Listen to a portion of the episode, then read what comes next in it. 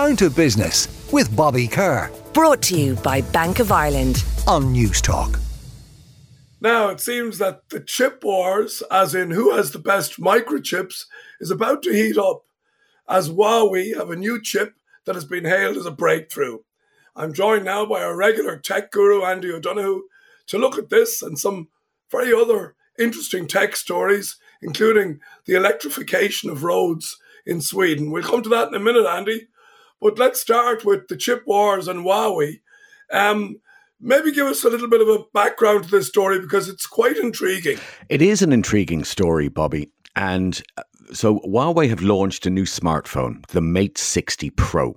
And it inside it there is a chip uh, that analysts say appears to support 5G.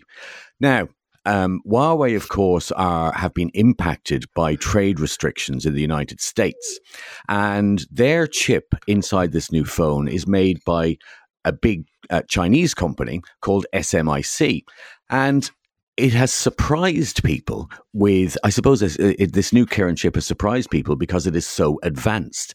And they have managed to do this even without the assistance of, uh, and I'm sorry for the acronyms, but without the assistance of ASML, who are a Dutch company who make the machines that people use to manufacture chips. So Huawei having done this, it is a surprise. We'll, we, we need to, I suppose, see more. But what it does reveal is the the entire world economy, Bobby, relies on microchips, and there are two companies behind all of this that most people have never th- never heard of, and they are two of the biggest companies in the world. One is TSMC, which is the Taiwanese uh, manufacturing company who make the chips, but even in a way more curious are the Dutch company ASML, and they make the machines that you need to build okay. those chips. So if we if we distill this down, we have a scenario where uh, we were essentially essentially alienated by the US. Uh, they were blocked, uh, as was their their uh, and their smartphone business was nearly wiped out because they couldn't get access to these chips. But what you're telling me now is through some sort of backdoor mechanism, they've now got a Chinese company that can make the chip and now they they're not. They, they, they'll be able to rebuild their smartphone business. Well, is that essentially where this is going? this that that's potentially where this could go. And Huawei had become the world's biggest smartphone smartphone manufacturer. They were at one point. You go back, um, you know, five years or so, and there is no doubt that Huawei were innovating faster than Apple or Samsung. And then, pretty much overnight, because of the trade restrictions by the US, it meant they had no access to American technology. And so they had to rely on building their own chips. And building chips Bobby, is really, really complicated. It's a fascinating industry, but if Huawei now are using the uh, Chinese company um, SMIC. So we don't know where it will go, but what I suppose what's fascinating about this is uh, take this Dutch company ASML who build the machines that um, that help you make the chips. I mean, they they they, they have an incredibly sophisticated manufacturing process called EUV, extreme ultraviolet lithography and that's uh, that's how these these silicon wafers are sort of printed. But there's only about six or seven customers for that in the world, and they are people like um, Intel and Samsung. To buy right. to buy one of those machines is more than two hundred million dollars. It requires forty shipping containers, and three seven four sevens generally get chartered to deliver it to you. So you can see if Huawei have succeeded in doing this, it is a remarkable advancement in Chinese semiconductor manufacturing. Isn't it amazing as well when you look at this that you know that so much is controlled by so few? When you think about it. This is, I mean, this is truly one of the most fascinating businesses. And ASML started in um, kind of uh, sort of a spin out of Philips um, uh, in, Holland. And it, it, as I say, Bobby, it's a name that most people don't know. And then Taiwan, uh, the TSMC, who make the chips, um, are all, you know almost equally unknown.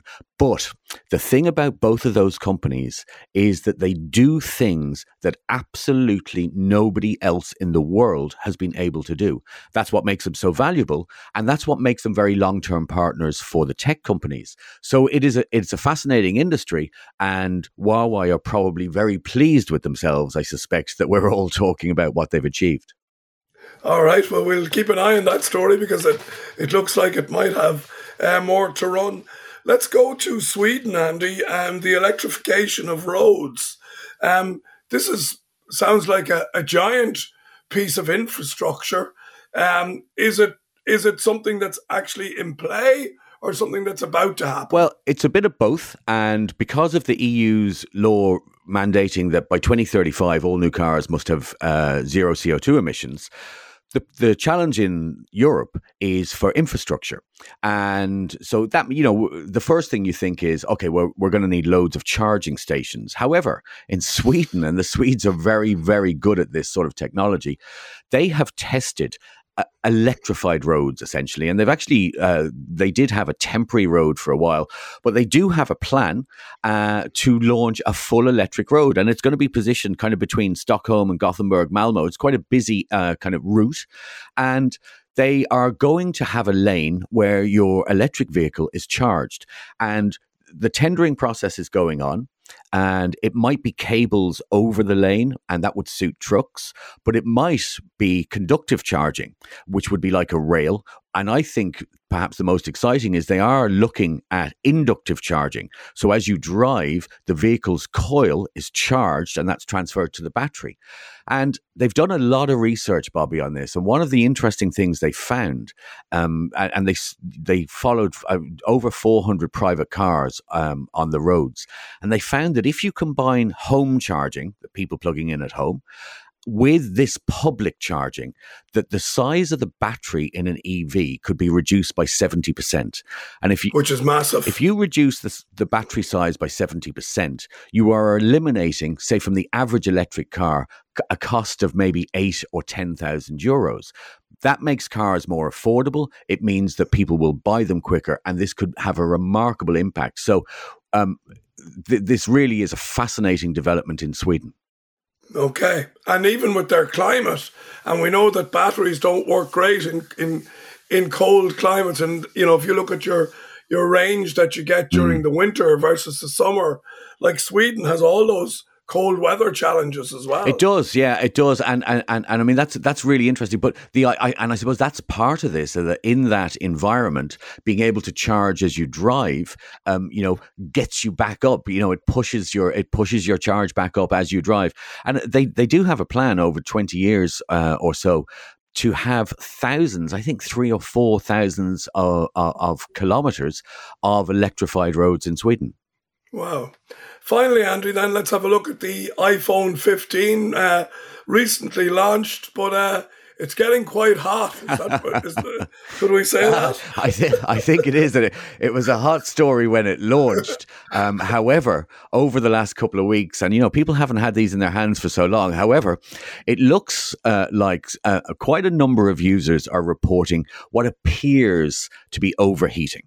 And um, I suppose the, the, the conversation is that Apple's new processor, the A17 Pro, uh, is running so fast, and we are talking about microchips. It's running so fast that the phone is overheating. Now, it's not really overheating, but it is certainly uh, they're warming up. And one of the problems is that Apple have put titanium sides into the phone. The reason they did that was to reduce the weight, and I mean the the uh, Pro Max is twenty grams lighter. So the engineering has kind of given uh, this side effect for some people.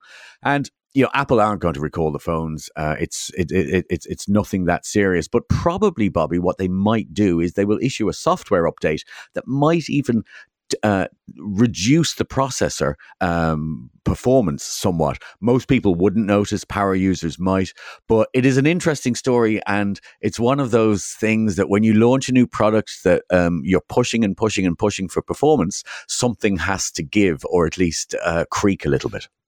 Could I suggest if the airlines took a different view on this? In other words, if they decided they didn't want extra hot phones on board mm-hmm. aircraft, mm it might be a very different story. That's a good point, and I mean we saw that uh, you know uh, in the past in batteries overheating. Um, this you know the thermal design is very important in phones, and people really want lighter phones, and the titanium f- uh, frame does appear here to, to, to be an issue here. Now we haven't heard an official statement about this. This is, I suppose, uh, online speculation, but there's been enough of these stories that uh, to kind of pique the interest. So we, we'll see how it pans out. All right. Andy, as always, our tech guru, Andy O'Donoghue. Great to talk to you as always. Thanks, Bobby. Down to Business with Bobby Kerr. Brought to you by Bank of Ireland. Saturday morning at 11 on Newstalk.